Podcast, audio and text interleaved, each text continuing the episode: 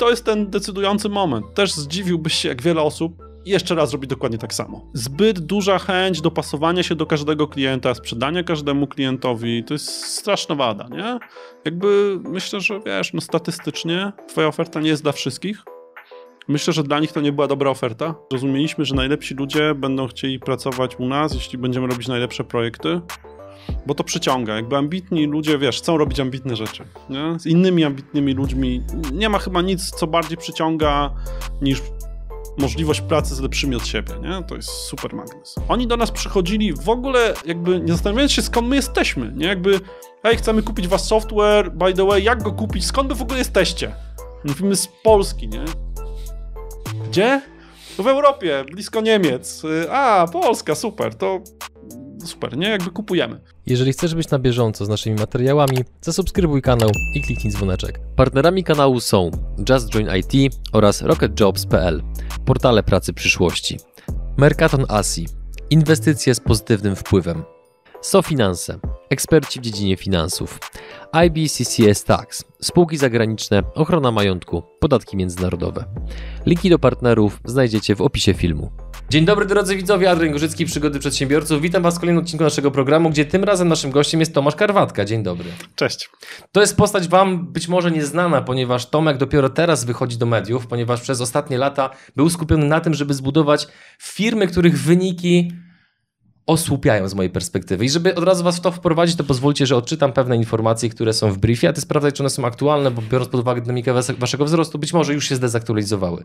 Divante to jest pierwsza firma, trzy, ponad 300 pracowników. Po kwartale pier, po Q1, Q3 2021 roku 56 milionów przychodu i blisko, to czego prawie nikt nie podaje, 12 milionów zysku. Przed, przed opodatkowaniem. Zgadza się.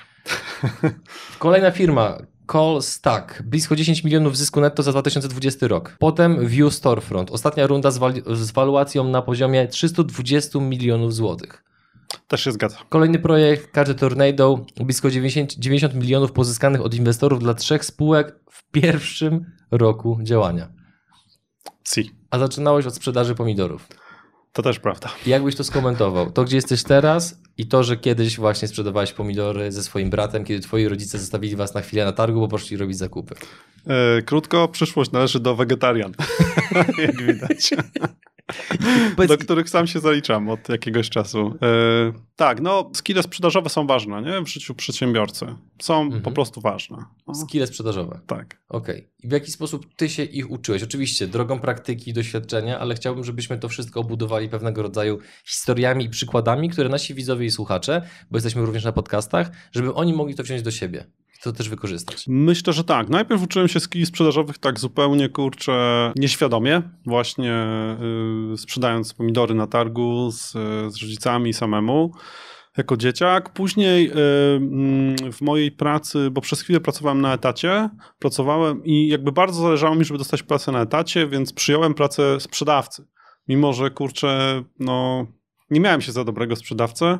Myślę, że byłem faktycznie bardzo kiepskim sprzedawcą i, w, i wtedy jakby już formalnie będąc sprzedawcą y, starałem się szybko nadrobić te, mm, y, te braki. Z czasem zrozumiałem, że bardzo dużo materiałów takich z- edukacyjnych dla sprzedawców jest kiepska.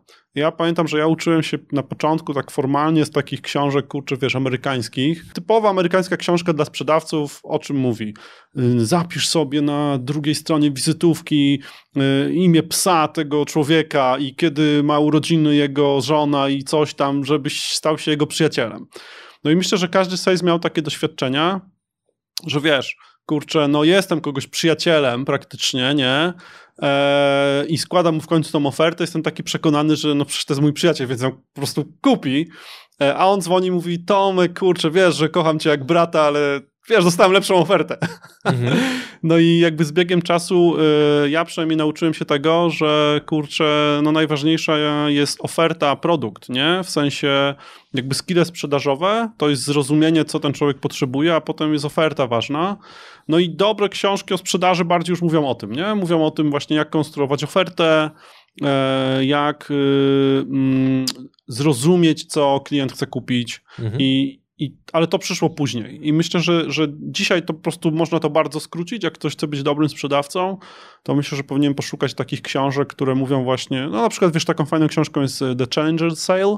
To jest o, o, o takim sposobie sprzedaży, który jakby próbuje zrozumieć, o co tak naprawdę klientowi chodzi. Challenger Sale, tak? Tak, mhm. o co tak naprawdę klientowi chodzi i wtedy jakby, wiesz, pokazać, że ta oferta odpowiada na twoje potrzeby, e, trochę reframując yy, yy, takie formalne oczekiwania klienta, no bo to zreframowanie bardzo często wycina konkurencję, tak? Jeśli, wiesz, jakby robisz przetarg na, nie wiem, krzesła yy, biurowe, jesteś w stanie zrozumieć, o co tak naprawdę chodzi, a chodzi na przykład o to, żeby ludzie, kurczę, wiesz, nie bolały ich plecy, i jesteś w stanie powiedzieć, wiesz co, to w ogóle krzesła są bez sensu, powinieneś pójść, nie wiem, w te takie piłeczki, na których się siedzi, no nie, bo one ci tak naprawdę pomagają, no to nagle, wiesz, pięciu konkurentów, y, którzy sprzedają krzesła, wypadają z tego przetargu, tak? No bo plus jeszcze wiesz, jeśli jesteś to w stanie do, dobrze faktycznie obudować, to dodatkowo budujesz faktyczną relację z klientem, który mówi, kurczę, ten gościu naprawdę próbował zrozumieć, o co mi chodzi. I ten jedyny, kurczę, mnie dopytywał, a tamte inne barany po prostu chcą mi sprzedać te krzesełka, których przecież nie potrzebuję. Mhm. Nie? Więc jakby wydaje mi się, że to jest y, siła dobrego sprzedawcy. No ale no, trochę mi to zajęło, zrozumienie mhm. tego. Jakie były twoje największe takie wtopy sprzedażowe? Na pewno były sytuacje, gdzie w pewien sposób się być może wygłupiłeś i że potem, wiesz, sobie plułeś w brodę, aczkolwiek też y, słyszałem kiedyś takie zdanie jednego brytyjskiego miliardera, gdzie on powiedział właśnie, że jedną z takich supermocy, które może mieć przedsiębiorca, to jest to, że jesteś gotów na to, żeby się w pewien sposób ośmieszyć, żeby się skompromitować, bo jeżeli jesteś gotów zaakceptować taką konsekwencję, to zyskujesz ogromną przewagę po prostu nad innymi ludźmi, nawet jeżeli są bardziej kompetentni od ciebie w danym momencie. Tak, myślę, że wiesz co, dokładnie, kurczę, świetnie to ująłeś. E, trochę tej e, rozmawialiśmy, zanim zaczęliśmy naszą rozmowę formalną o, o sztukach walki, no nie, i tak dalej. I myślę, że to jest trochę to, czy jesteś gotowy pójść i dostać ten wpiernicz, nie? Mhm. Czy jesteś na to gotowy? No bo to jest część tego treningu. Jak tego nie będziesz miał, to, to też nie nauczysz się, nie? I teraz jakby bycie przedsiębiorcą, myślę, że to jest takie ciągłe chodzenie na sparingi, um, których nie lubisz i może nawet cię przerażają, ale wiesz, że są potrzebne i nieprzedsiębiorcy mogą tego łatwo unikać, a przedsiębiorcy bardzo trudno, bo ciężko jakby wyjść z roli przedsiębiorcy, tak? Jak już zaczniesz, no to musisz tam iść. I wydaje mi się, że coś, coś w tym jest. Wiesz co, mnóstwo miałem w top sprzedażowych, mnóstwo, wiele z nich y, to była taka czysta głupota, po prostu brak przemyślenia dobrego y, y, takiego jakby bardzo krótkoterminowe myślenie, nie? Czyli jakby zbyt duże skupienie się na sprzedaży tu i teraz. Jedną anegdotę powiem ogólną, a jedną o sobie. Ta ogólna, bardzo dobry doradca którego mieliśmy w Divante, taki Maciek, kiedyś mi powiedział, słuchaj Tomek, e, wyobraź sobie taką sytuację, e, jest e, bardzo głodny pies i, i za siatką ma, wiesz, jakąś tam karmę, kiełbasę. No i ten bardzo głodny pies, to on po prostu będzie szarpał tą siatkę, nie? Ale pies tu jest tylko trochę głodny, jeszcze zachowa trochę tej, wiesz, takiej inteligencji i obiegnie to ogrodzenie i może w ogóle nie trzeba szarpać siatki, tylko tam są, jest furtka. No nie? I czasem jak człowiek jest zbyt wygłodzony, to zawęża mu się to, wiesz, myślenie i przestaje myśleć o opcjach, myśli, że ma tylko jedną opcję. Że musi krzesła sprzedać. Musi sprzedać te krzesła, nie? Bo to po prostu, wiesz, i to jeszcze teraz, bo mam jakiś plan do zrobienia, nie? I wiesz, no, y, przyszła mi do głowy taka jedna, jedna z wielu sytuacji, gdzie mm, mieliśmy zapytanie od klienta, który się y, chciał zbudować jakiś tam konkretnie system do sprzedaży, wiesz, B2B, y, e-commerce B2B i pytał się, czy, czy mamy podobną realizację z jego branży. I ja pamiętam wtedy bardzo mi zależało na tym, żeby, żeby właśnie yy, sprzedać mu projekt. Stwierdziłem, że no mamy coś podobnego, no nie do końca z tej samej branży, ale okej. Okay to na pewno się to uda. Czyli tak trochę wbiłem się, wiesz, na chama na, na to spotkanie. To spotkanie było gdzieś tam, kurczę, pamiętam, bardzo daleko, więc cały dzień jazdy autem. E, dojeżdżamy, wchodzimy na to spotkanie, wchodzi właściciel firmy i pyta się, no to okej, okay, to my jesteśmy bardzo chętni, żeby kupić. E, nie ma w ogóle nikogo, kto ma doświadczenie z tym. Jak wy macie, to super, to pokażcie mi ten system, który zbudowaliście, nie? No i ja zaczynam pokazywać, mówi, a on mówi, no hola, ale to przecież nie jest z naszej branży, a jasno pytaliśmy, że ma być z naszej branży. E, no, mm, mm, żegnam pana, nie mam czasu. i po prostu poszedł. tak, no i wiesz, zmarnowałem cały dzień, wydurniłem się totalnie, y, przegrani już w tej firmie byliśmy, tak, E, jakby, wiesz, zbyt duża chęć dopasowania się do każdego klienta, sprzedania każdemu klientowi, to jest straszna wada, nie? Jakby myślę, że wiesz, no statystycznie twoja oferta nie jest dla wszystkich. Myślę, że dla nich to nie była dobra oferta i mogłem zaoszczędzić sobie cały dzień i mnóstwo stresu, gdybym po prostu już to powiedział na kolu, nie? Słuchajcie, no, no nie mamy z tej branży, nie? No sorry, to my nie dla was jesteśmy. Mhm. A może nawet by wrócili, bo, bo może, wiesz, docenili, że jednak się na czymś znamy. A próba takiego, wiesz, wciśnięcia klientowi czegoś, to się zazwyczaj słabo kończy, nie? 21 lutego w Warszawie odbędzie się wyjątkowe wydarzenie od i dla prawdziwych przedsiębiorców, czyli Święto Kapitalizmu. Osią tego wydarzenia jest moderowany networking zapewniający poznanie co najmniej kilkunastu nowych przedsiębiorców. Dodatkowo prelekcje biznesowych wyjadaczy, takich jak Sławomir Mencen, Janusz Palikot, Tomasz Nietubyć, Mirek Burnejko czy Adrian Gorzycki. Poza tym brak przypadkowych ludzi i kozackie afterparty, na którym poznasz jeszcze więcej przedsiębiorców.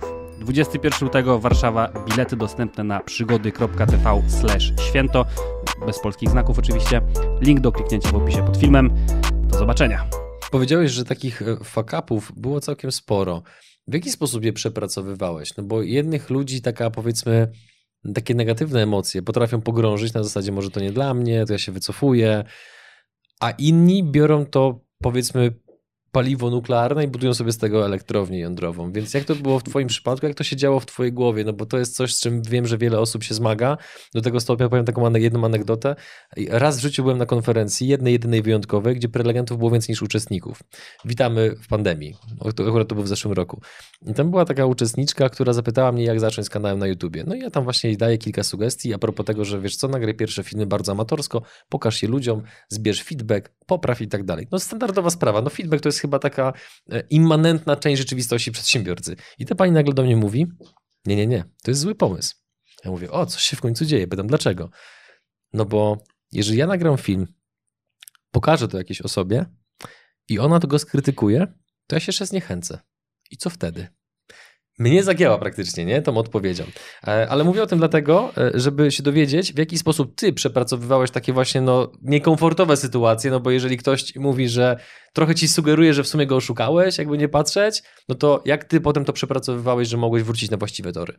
Tak, ja myślę że w ogóle, że, że ta osoba wtedy się czuła oszukana i ja myślę, że to wiesz, no, to było prawie oszukanie jej. No kurczę, wiesz, na styk bardzo, nie?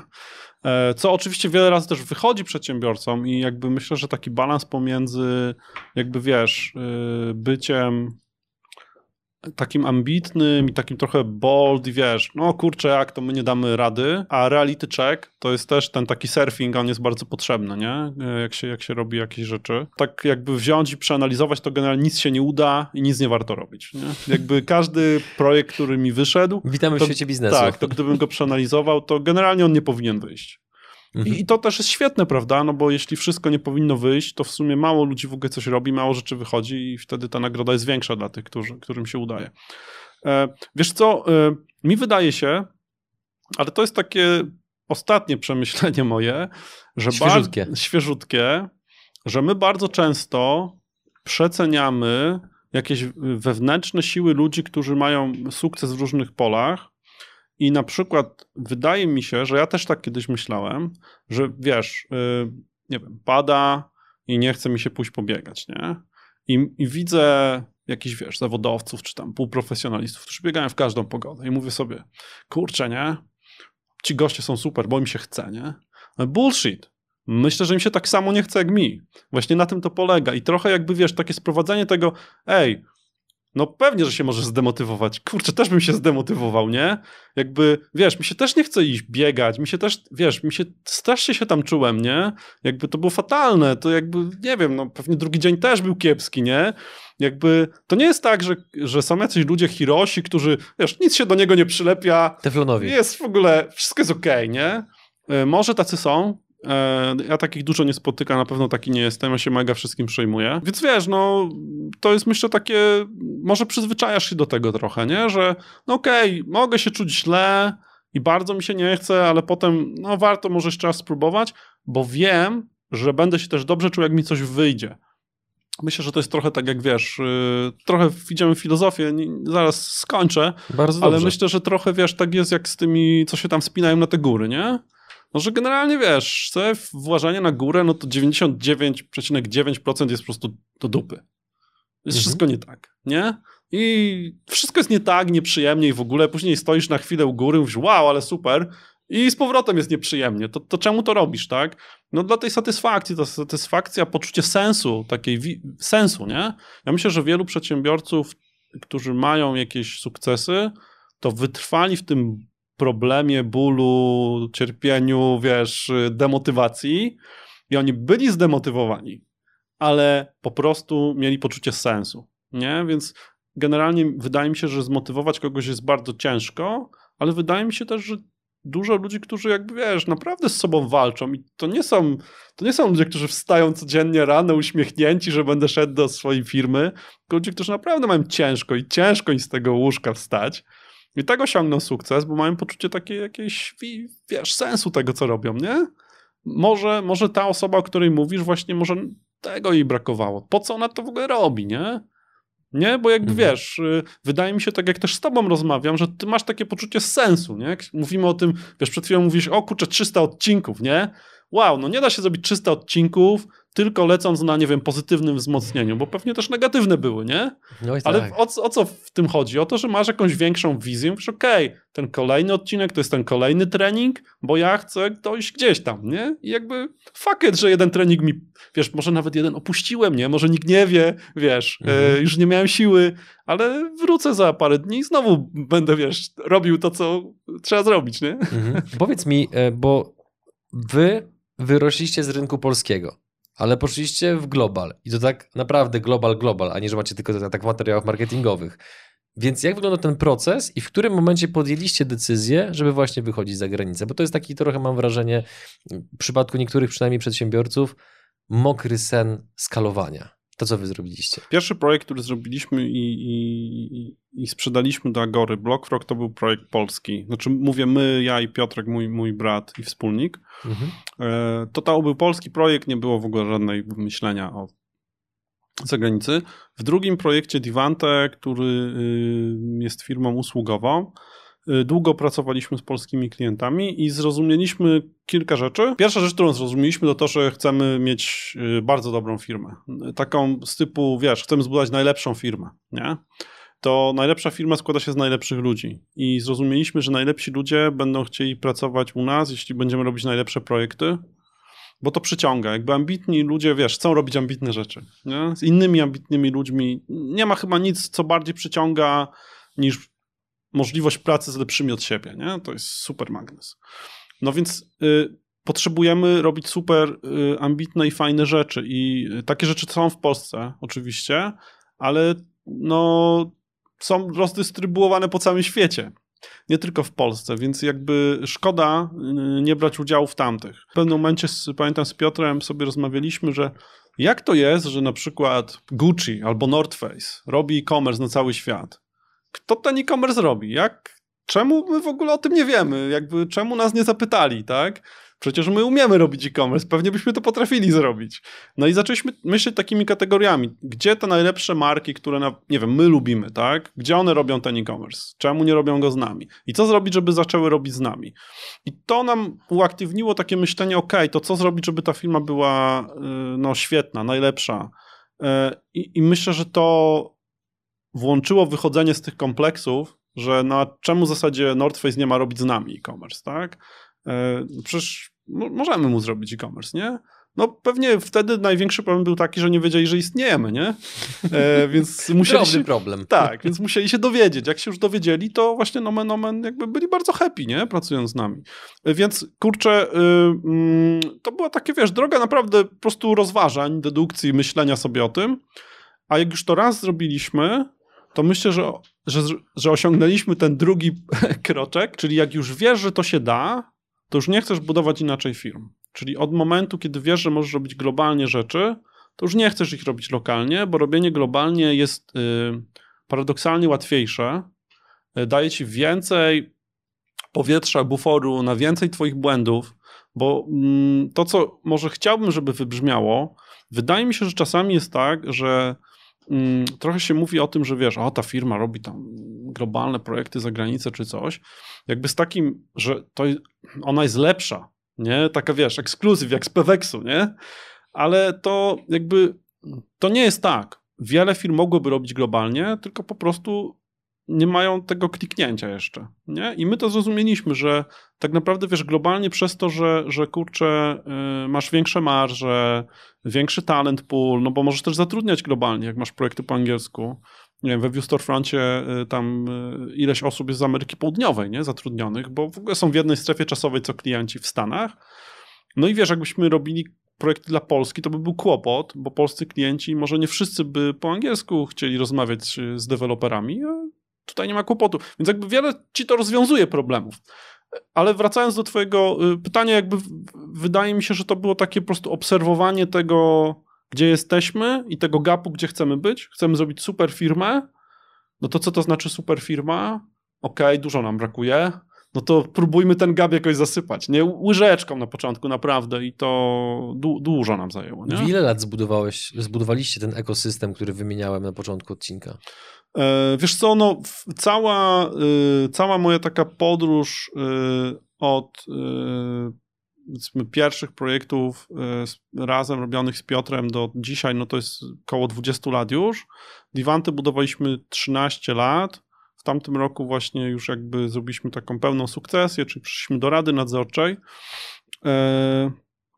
Więc tak, to też jakby wszystkie overnight success, nie? To są, to są rzeczy budowane mhm. naście lat albo, albo 10 lat nawet. Dzięki, że jesteś z nami i oglądasz nasze filmy. Chcielibyśmy przekazać Ci krótką informację. Przygody przedsiębiorców to nie tylko wywiady. Na co dzień zajmujemy się przede wszystkim wideomarketingiem na YouTube. Jeśli chcesz, aby Twoja firma zaczęła generować lidy z platformy, która zrzesza ponad 20 milionów użytkowników w samej Polsce, to wejdź na przygody.tv i sprawdź, jak możesz z naszą pomocą skorzystać z potencjału YouTube'a, zanim zrobi to Twoja konkurencja. Ja jeszcze pociągnę to, co powiedziałeś przed mhm. chwilą. Um, powiedziałeś, że jak już się dowiedzieli, że istniejecie, no to potem, okej, okay, no to mogliście sprzedawać. Ale właśnie co zrobiliście, że się dowiedzieli? I dwa, czy nie zmagaliście się z pewnymi uprzedzeniami, które Zachód może mieć względem Europy Wschodniej? Może o tych uprzedzeniach najpierw, bo to jest bardzo ciekawy temat i też go wiele razy słyszę. Raz byłem świadkiem realnego uprzedzenia i raz słyszałem o uprzedzeniu.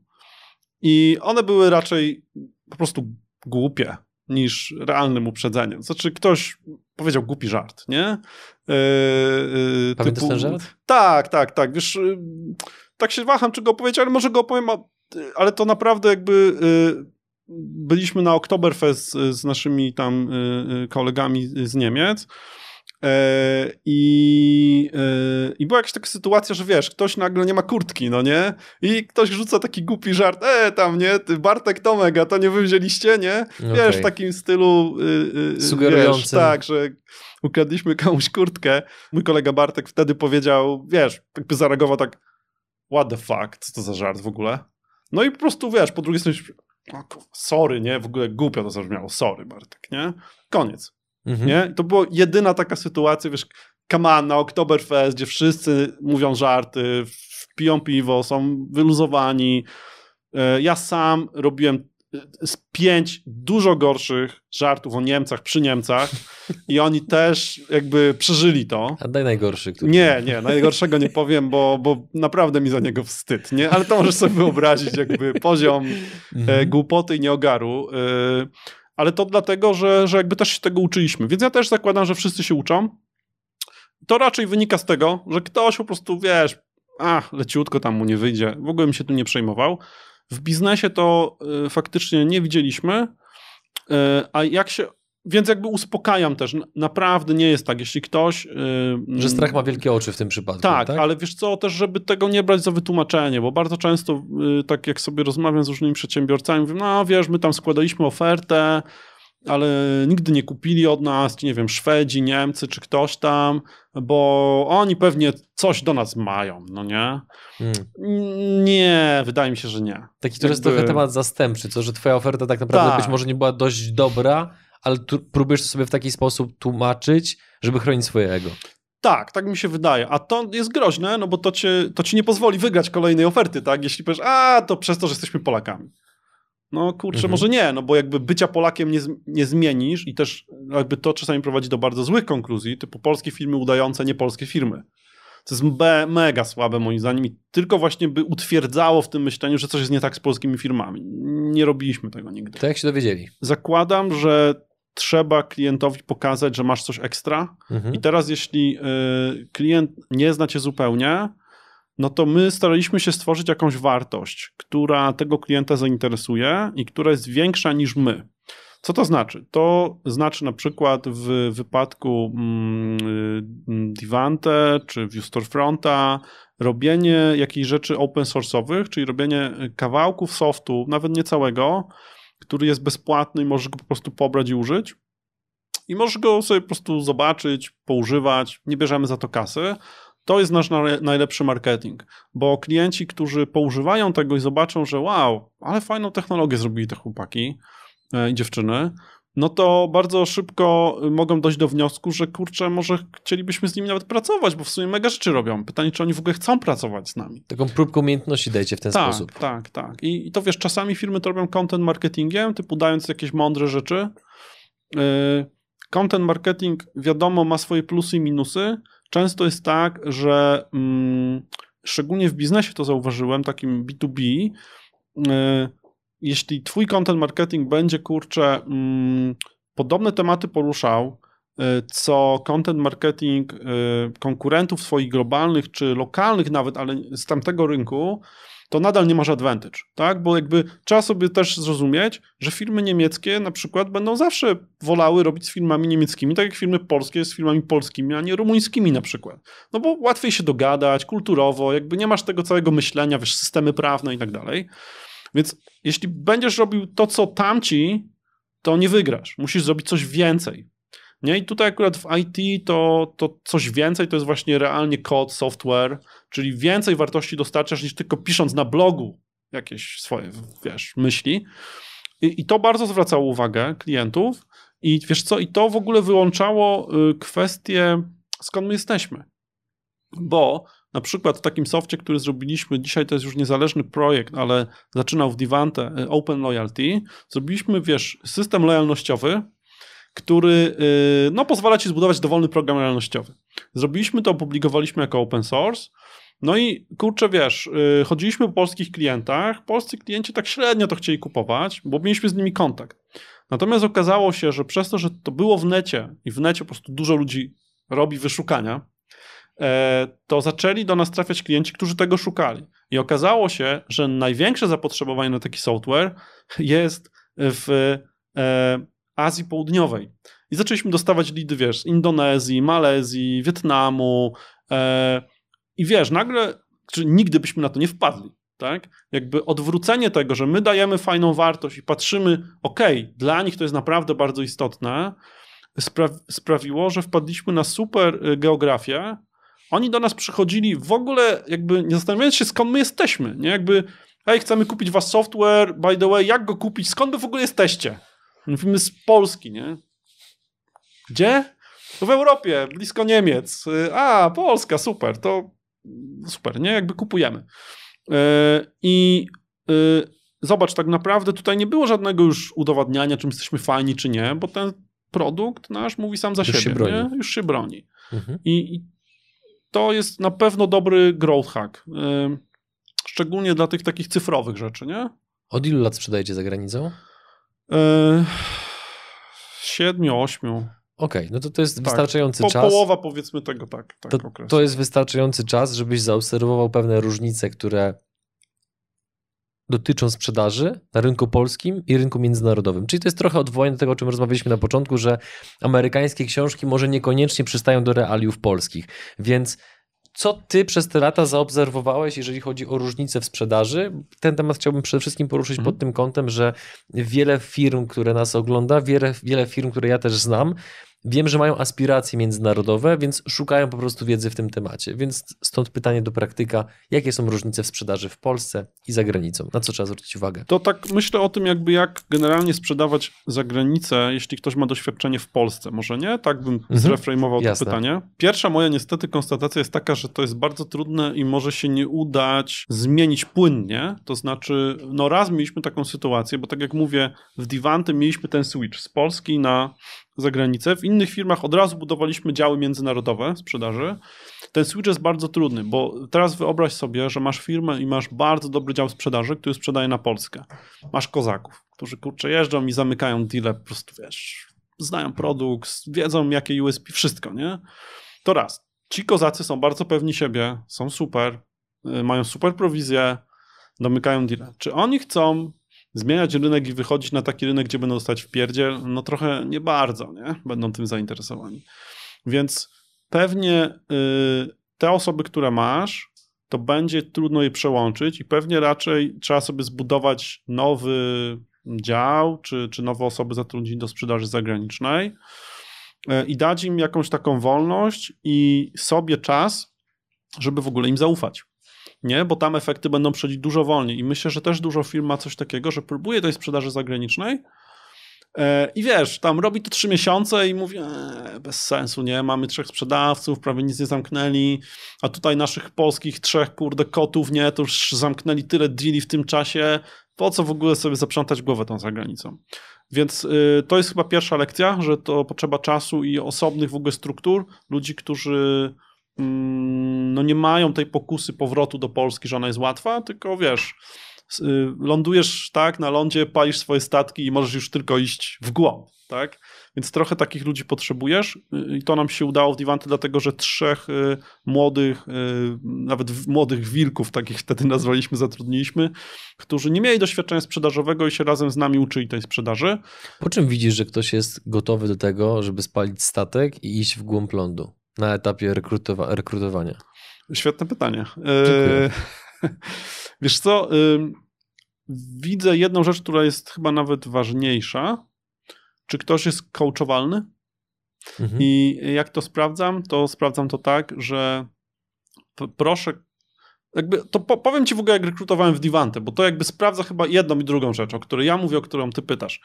Yy, prosiłem, żeby m, taka osoba, która przychodziła do nas na sprzedawcę, na rekrutację, yy, przygotowała się ze sprzedania mi produktu Divante. Czyli sobie, wiesz, przyszła przez stronę, zrobiła prezentację i odgrywamy taką scenkę, że ja kupuję, ta osoba sprzedaje. Ja staram się wywalić wszystkie, wiesz, y, y, jakieś obiekcje, które słyszałem od klienta. No ta osoba oczywiście, no wiesz, nie będzie super successful w tym, no bo nie zna produktu i tak dalej. No ale walczy. Pierwsza rzecz, w ogóle zdziwiłbyś się, jak wiele osób nie było w stanie przygotować tej prezentacji, która, nie wiem, zajmowała godzinę, czyli już widać, że no, mają w nosie tam rekrutację, ale ci, którzy przychodzili i, i robili mi tą prezentację, dostawali ode mnie feedback.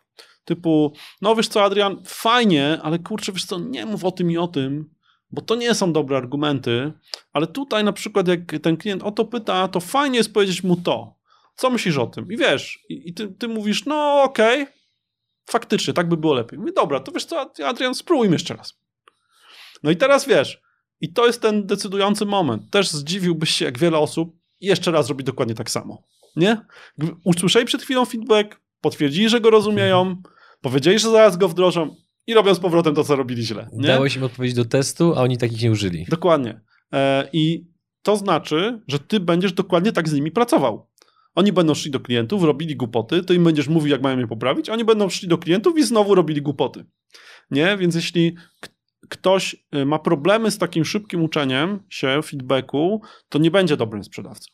I, i po prostu zatrudni, zatrudniliśmy dzięki temu bardzo inteligentnych sprzedawców, super inteligentnych, którzy y, tak naprawdę, wiesz, mogliby robić cokolwiek. To jakby, to też myślę, że niestety trochę się nie docenia sprzedawców. Sprzedawcy muszą być super inteligentni, bystrzy, empatyczni. To jest bardzo trudna rola, nie? Jakby, to nie jest tak, że najgłupszy z nas będzie sprzedawcą, nie? No to jest po prostu yy, przepis na porażkę, nie? Najmądrzejszy z nas będzie sprzedawcą, nie? Drugi najmądrzejszy siedzi i wymyśla produkt, nie? By wszystko pomiędzy da się jakoś tam zoutsourcować. Więc ta, ta rekrutacja tych właściwych osób i, i, i, to takie budujmy to od początku. I teraz jakby wnioski z tego, z tych wszystkich doświadczeń są takie, że pewnie trzeba sobie umieć wygenerować wartość w firmie, oferty, czyli to, co na przykład mówiłem o tym Open Loyalty, że stworzyliśmy fajny y, soft, który można było zacząć używać nie płacąc. E, to może być różna wartość i, i to moim zdaniem powinien być core i wokół tego budujemy to, co dalej klientowi dodajemy, coś, za co on już będzie chciał i, i mhm. zapłacić.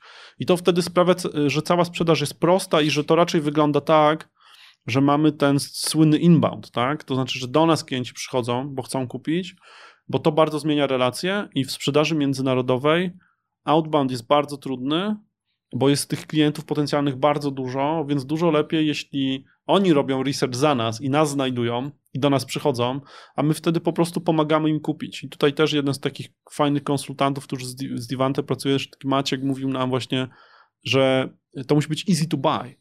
I to jest jakby rola sprzedawcy. Easy to buy. Po prostu wiesz, że no, wiemy, że ten klient będzie miał 10 różnych obiekcji i my po prostu wiemy, jak mu pomóc. A on, a on już chce to kupić. To, to nie jest tak, że on zechce to kupić dopiero po rozmowie z nami, nie? Jakby dobry marketing i dobry produkt firmy służą temu, żeby no, klient chciał to kupić, a sprzedawca ma, tak wiesz, być takim konsjerżem, tak? Ok, umowa jest prosta, warunki płatności są ok, a, no nie ma żadnych problemów, kurczę, ale fajnie, nie? Podpisuję, płacę wam kartą i już. I tu też często jeszcze myślę, że polskie firmy i też moje firmy mają z tym jeszcze problem, bo my mamy to customer experience w Polsce jeszcze tak nie wbudowane w nasze DNA, nie? Nie jesteśmy właśnie Amerykanami, którzy mają to po prostu wbite w DNA, że wiesz, extra mile i po prostu dla klienta i zawsze robimy coś ekstra. Tylko no okej, okay, nie, ale przecież nie mówili, że tego chcą. Nie, no kurczę, no nie mówili, że tego chcą, ale come on, pomyśl, no nie chciałbyś tego, nie? Nie przydałoby się to. E, albo czy ta umowa nie jest za długa, no może jest, nie? Jakby trzeba o tym myśleć, ale to się wszyscy tego uczymy, myślę, w Polsce. Mhm. O ofercie mówiłeś co najmniej kilka razy w naszej dotychczasowej rozmowie, więc powiedz proszę, jak znajduje się wartość jak konstruuje się ofertę, przed którą, na którą klient patrząc nie może jej się oprzeć. No bo to bardzo mocno wybrzmiewa z tego, co mówisz, żeby bardzo, bardzo, bardzo zrozumieć potrzebę klienta, chociażby ta historia, ta anegdota a propos krzeseł, więc jak to wyglądało w waszym przypadku, jak ten proces się w ogóle właśnie odbywa, żeby znaleźć taką wartość, że klient powie, no okej, okay, tylko oni, nie patrzy na cenę. To generalnie wymaga po prostu zrozumienia klienta. I teraz jak to zrobić, nie? Bo to jest... Dziękuję, że wróciłeś moje pytanie. tak, to jest, wiesz, odpowiedź jak, kurczę, z z Mortal Kombat chyba kiedyś. Użyj życiodajnej siły. Świetna odpowiedź na wszystko w zasadzie. E, więc y, jak zrozumieć klienta? Y, w branżach, które ja znam, czyli branży B2B, szczególnie software, e, bo moja ekspertyza jest bardzo wąska i też jakby taki disclaimer, że w innych branżach może być inaczej. To w tej branży mojej to jest tak, że można porozmawiać z klientem i to jest olbrzymia przewaga nad, nie wiem, FMCG na przykład, tak, gdzie no jakby bezpośrednia rozmowa z klientem pewnie nic nie da, bo musiałbyś mieć tysiąc tych rozmów. Więc tutaj naprawdę rozmawianie z klientem yy, na przykład przez yy, czy kole, czy wiesz, jakieś konferencje, targi, jeżdżenie i spotykanie się z klientami, ale w takim duchu, wiesz, yy, słuchajcie, mamy coś fajnego, co ty myślicie? E, nawet często z disclaimerem na początek, wiecie co, my wam nie próbujemy tego sprzedać. Nawet... Yy, Chcemy was zrozumieć. Tak, robimy fajną rzecz, co myślicie o tym, nie? Jakby, czy możecie nam pomóc, czy możesz mi poświęcić 15 minut na to, nie? I tutaj oczywiście rola foundera jest y, no, olbrzymia, bo często jest tak, że z founderem ten drugi founder będzie chciał porozmawiać i dać mu ten szczery feedback, bo też widzi y, potencjalną korzyść dla siebie. I to są, wiesz, bardzo często historia, pamiętam, że chyba historia w ogóle Aseko w Polsce jest taka, nie? Że tam pan Adam Góral opowiadał, że yy, oni chcieli zrobić tam system dla banków i szukali jakiegoś banku i też tam właśnie inny biznesmen, który właśnie ten bank właśnie stawiał, wiesz, y, stwierdził, że no okej, okay, jeśli nam zrobicie taniej, to możemy być waszym królikiem doświadczalnym. To się ciągle w biznesie pojawia, nie? Non-stop jeśli y, klika między dwoma przedsiębiorcami, ktoś mówi, wiesz, no ja kurczę chcę zacząć sprzedawać coś tam przez internet, a ja chcę zrobić taki software, żeby to można sprzedawać, to to jest bardzo naturalne, żeby powiedzieć, dobra, nie, to zróbmy to razem, będzie taki, wiesz, ty coś wygrasz, ja coś wygram. symbioza. Tak. E, Ale do tego trzeba founderów raczej niż sprzedawców, więc ten pierwszy etap tworzenia oferty jest jakby super e, istotny, żeby się angażować, żeby nie outsourcować tego gdzieś do działu sprzedaży. To jest kurczę twoja firma, to jest twoja oferta. USP nikt lepiej nie wymyśli niż, niż ty, który tworzysz tą firmę, nie? Wszyscy przedsiębiorcy y, marzący od samego początku o delegowaniu i outs- outsourcowaniu właśnie płaczą. Dziękujemy Tomku. Tak, no to jest trudne. Outsourcowanie sprzedaży, szczególnie marketingu, tworzenia produktu. E, więc wiesz co, y, to dla nas fajnie działało i generalnie też, może jeden mały taki też y, Tip. tip. Y, Przedsiębiorca do przedsiębiorcy prawie zawsze się może dostać, nawet jeśli to jest przedsiębiorca wiele leveli wyżej. I opowiem taką fajną anegdotę, y, która potwierdza to. Ja pamiętam, jak właśnie wchodziliśmy w sprzedaż międzynarodową, nie szło nam wtedy, nie? Naprawdę nie wiedziałem, co zrobić. Więc sobie wziąłem, kurczę, z Forbesa listę największych eksporterów Polski. No i tam na przykład był Solaris Bus, nie? Wiesz, autobusy. I tam, wiesz, że to duży sukces. No to kurczę, wiesz, napisałem do, do tego Solarisa, normalnie tam na biuro, wiesz, Solaris, e, że dzień dobry, chciałbym się umówić e, z prezesem albo wiceprezesem od spraw handlowych, bo ja mam taką małą firmę i nie idzie nam za bardzo na sprzedaż zagraniczna, chciałem o tym pogadać. No i odpisuję mi, wiesz, wiceprezes po prostu od spraw handlowych Solaris y, Bus. I, Panie Tomku, zapraszam, wiesz, jadę tam, w ogóle, wiesz, fabryka autobusów. Yy, facet doprowadza mnie po tej fabryce. Wiesz, zakochany w tych autobusach. Siedzi ze mną, wiesz, trzy godziny, słuchaj. Trzy godziny, wiesz, wiceprezes jakiejś wielkiej fabryki, nie? Ja wtedy, wiesz, nic nie wiedziałem. Opowiada mi o tym, to wiesz, no nie było to do końca aplikowalne, no nie? No bo zupełnie inny biznes, jakieś przetargi, coś i tak dalej. Natomiast wiesz, jakby wiesz, kurczę, dziękuję panu, wiesz, starszy pan i w ogóle, nie? Że pan znalazł czas. Mówi, no jasne, przecież do mnie nikt nie pisze, wszyscy się boją. nie? No Aha. i wiesz, wszyscy się boją, nie? A, a jakby y, da się do tych ludzi dotrzeć, bardzo często oni właściwie chętnie się dzielą wiedzą, bo mają tą wiedzę, może nie bardzo nawet mają okazję się tym podzielić. Bardzo bym zachęcał też jakby innych przedsiębiorców, jeśli wiesz, masz konkretny problem i widzisz firmę, która kurczę rozwiązuje go, jest mistrzem świata w tym, to naprawdę warto spróbować się odezwać, skromnie zapytać, a może będą mieli czas, wiesz, może będą mieli 15 minut, nie, no mi, mi rozwaliło głowę, że wiesz, ten facet miał dla mnie 3 godziny, nie, wiesz, jakby kosmos, nie, dlatego, że do niego nikt nie pisał maili, bo wszyscy się bali, nie, Mhm. więc warto. To w którym momencie w takim razie, bo powiedziałeś, że ta sprzedaż międzynarodowa początkowo nie szła, no to jest jasne, no w począt... cokolwiek ro- jak robimy na początku, to zawsze będzie gorsze niż to, co będziemy robili rok później na przykład w tej samej dziedzinie. Więc w którym momencie konstelacje gwiazd zaczęły się układać pomyślnie dla was, jeżeli chodzi o sprzedaż międzynarodową? Które śrubki, jak dokręciliście, spowodowały, że machina ruszyła? Okej, dla nas to, to, to były te śrubki właśnie dotyczące y, opublikowania na świat czegoś, co jest nasze. Czyli open source. Tak, bo przedtem y, w Divante byliśmy firmą usługową, czyli wdrażaliśmy po prostu nie swój software, nie? I jakby jak wdrażasz nie swoje, to możesz konkurować oczywiście na różnych aspektach, ale wtedy bardzo jest trudno wygrać z tymi lokalnymi, no bo jakby bardzo ważne jednak jest ta bliskość, poczucie zaufania. Wiesz, w usługach no to jest takie naturalne, nie? Taki Oczywiście. ludzki biznes. Natomiast jak zaczęliśmy mieć swój software, no to nagle okazało się, że nasz advantage to jest taki, że skoro mamy software, to możemy coś zrobić szybciej albo taniej, bo to już jest. Możemy to skonfigurować. Możemy rozmawiać z klientami, którzy zobaczyli, że wow, to jest dokładnie to, co my chcemy, tylko parę zmian potrzebujemy.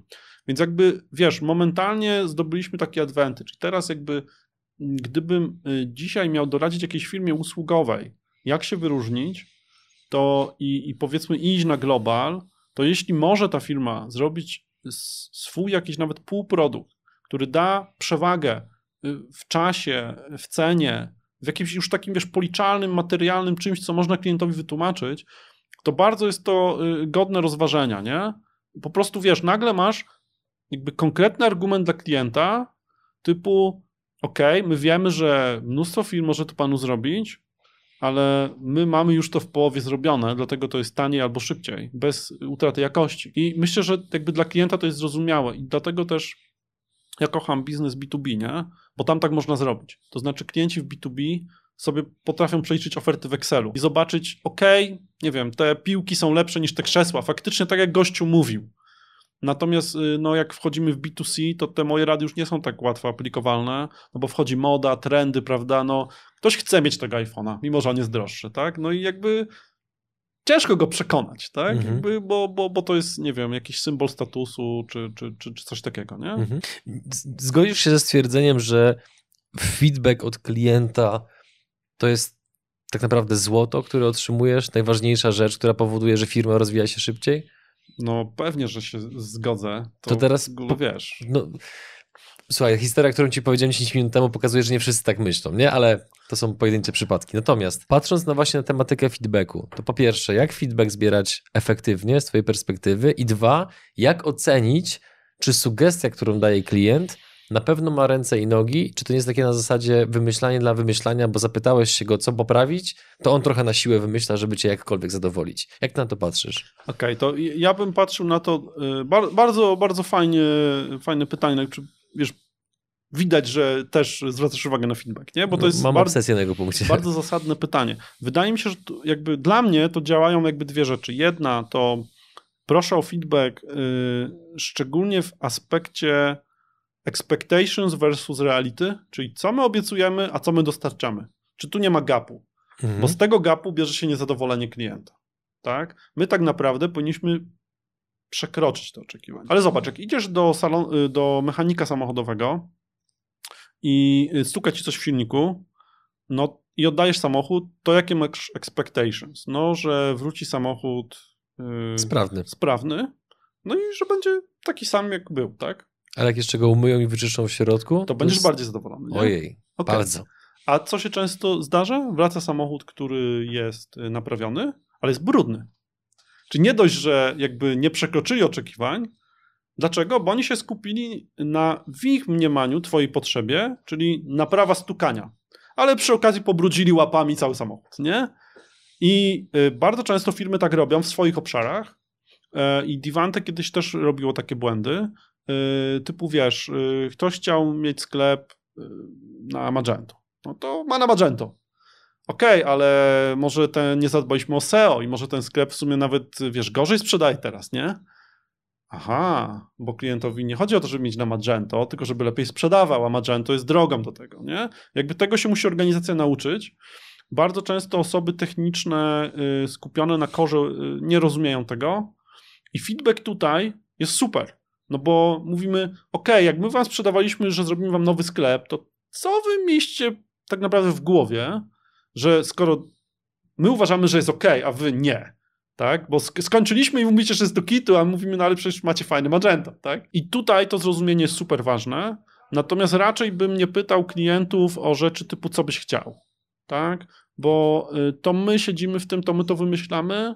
Często wymyślaliśmy rzeczy, które, wiesz, no klienci potrzebują, ale nie wiedzą, że tak to trzeba zrobić, nie? I jakby tu bym rozdzielił te dwa feedbacki. W Divante y, i teraz we wszystkich w sumie firmach chyba już mamy NPS, czyli wprost pytamy klienta, czy byś nas polecił swoim znajomym. No i później jak jest coś nie tak, ten NPS jest, jest niższy niż 9-10, to pytamy, co, co konkretnie byś musiał zrobić, żebyś podniósł tą ocenę. To otwiera bardzo dużo rozmów, uczy team, zespół, jak, y, znaczy to zobacz, co, co by klient chciał, żeby dać 10, a przecież my chcemy, żeby dał 10, tak? Z drugiej strony, no, jest y, mierzalne i, i daje nam y, feedback, od którego nie da się uciec, Mhm. nie? I jeśli to robisz na przykład co kwartał, to widzisz też, że no, ten klient był zadowolony, a teraz nie jest, to coś jest z nami nie tak, nie? Albo też bardzo fajnie pokazuje, że jak pracujemy na to, żeby ten gap zasypać, to rosną te punkty i mamy wyższy NPS, nie? Mhm. Więc to i, i wiesz co, i wydaje mi, ja jestem bardzo już y, daleki od takiego samooszukiwania się, a myślę, że to bardzo często niestety mają tak e, founderzy na, e, na wczesnych etapach, gdzie są w stanie sobie wytłumaczyć, że ich wszyscy klienci są happy. No, w Divante i w innych moich firmach tak nie jest. Nie są happy i z różnych powodów, nie? Nie są happy dlatego, że no, te firmy rosną, przychodzą nowi ludzie i robimy głupie rzeczy. I to się ciągle zdarza i ciągle jest jakiś fuck up gdzieś. Jakby nie są happy dlatego, że na przykład robimy nowe produkty albo feature'y, które mogą nie działać jeszcze tak, jak powinny. I mimo naprawdę, że chcemy jak najlepiej, to może coś nie wyjść. I klient może być yy, nie happy przez chwilę, tylko pytanie jest, co ty z tym robisz, nie? I jakby myślę, że clue to jest no, od, odpowiedzieć i też odpowiedzieć jak człowiek, nie? Czyli jakby to, co bardzo chyba wszystkich wkurza zawsze, to jest usztywnianie się film, kiedy jest coś nie tak, nie? Jest coś nie tak, a zgodnie z punktem siódmym regulaminu klient ma prawo, wiesz, come on, coś jest nie tak, to pierwsza normalna reakcja jest, kurczę, sorry, nie? Sorry, no kurczę, nie wyszło nam, nie? Mhm.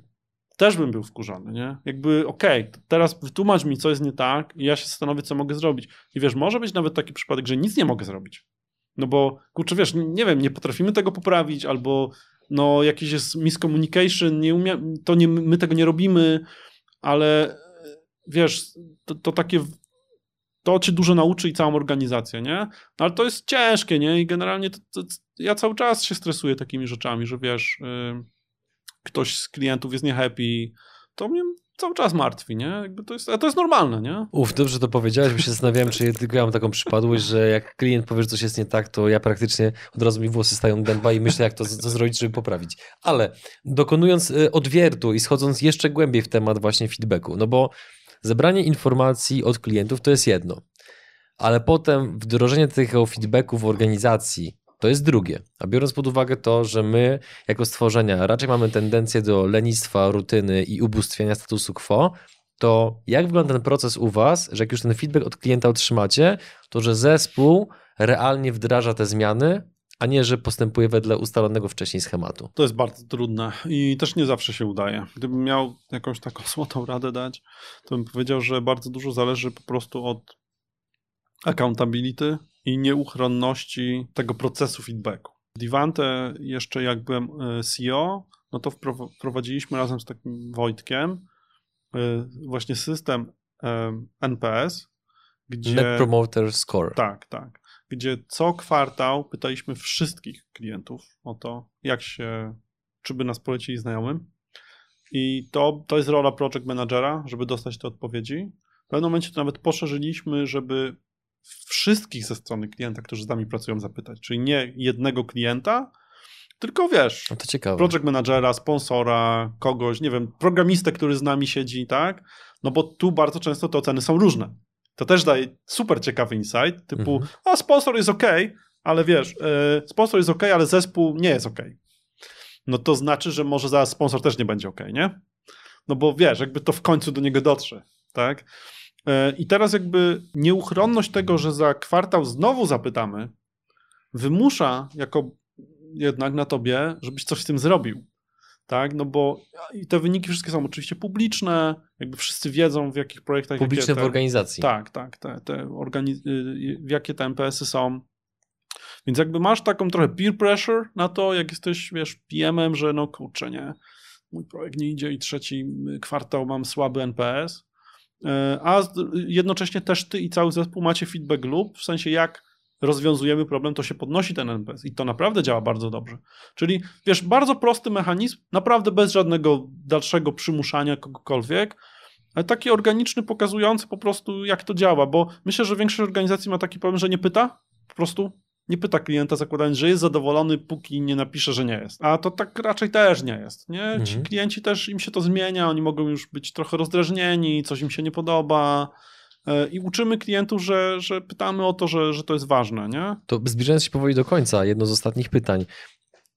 Firm, w których masz udziały w tej chwili jest ile? Divante, Open Loyalty, Storefront, Callstack, e, TimeRise, e, mid-sales. No to bliżej dziewięciu wychodzi. Okej. Okay. No i teraz właśnie pojawia się pytanie, a nawet kilka, bo kilkadziesiąt. Czy ty w tych firmach jesteś zaangażowany operacyjnie?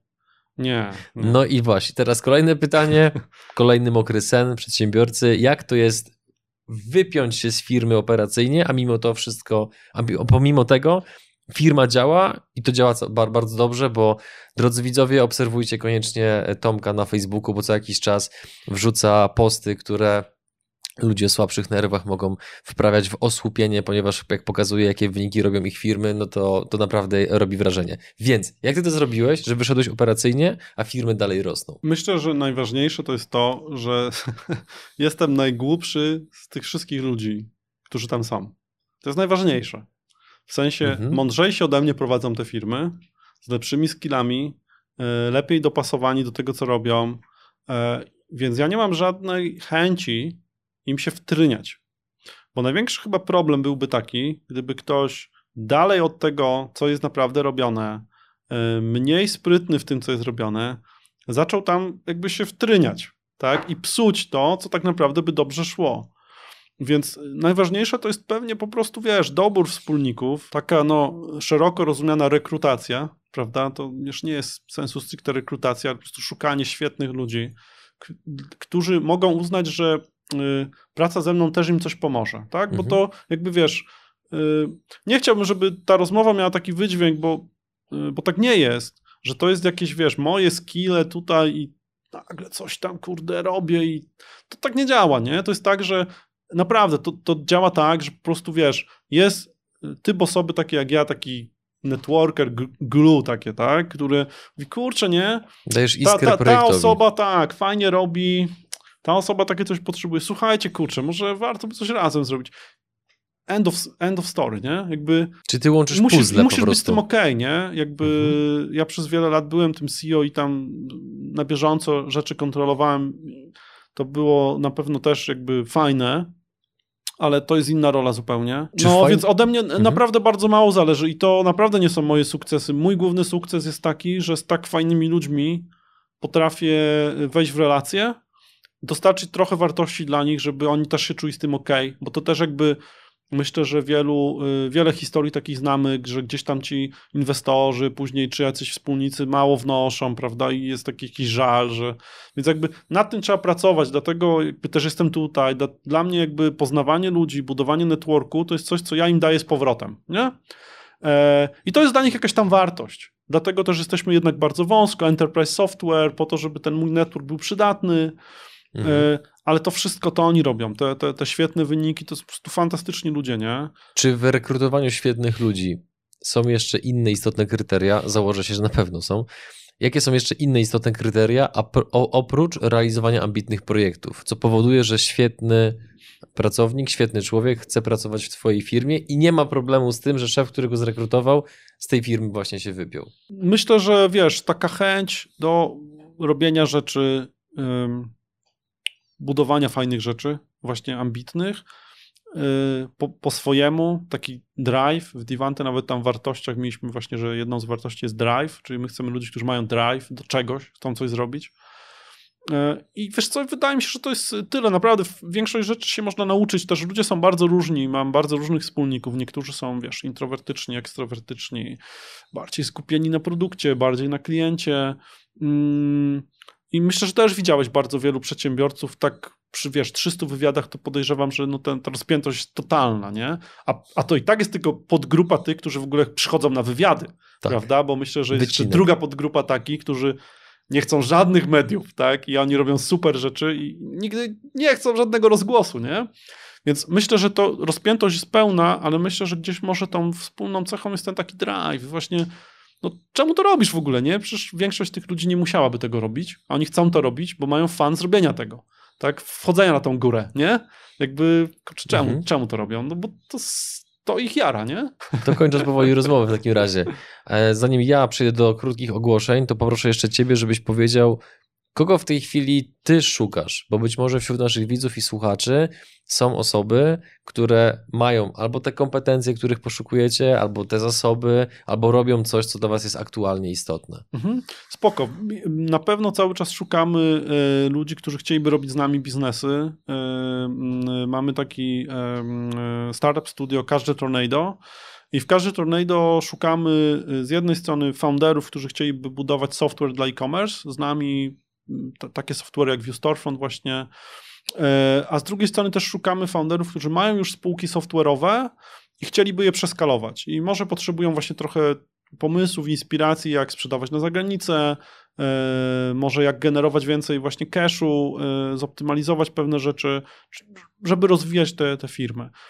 I to są ludzie, Mhm. których, których szukamy, nie? I jakby jak ktoś ma tego rodzaju wyzwania, no to mega, mega chętnie Jak się z wami skontaktować? E, Można mnie znaleźć czy na LinkedInie, czy, mm, czy na Twitterze, czy na Facebooku, albo po prostu też wejść na każde tornado, napisać maila.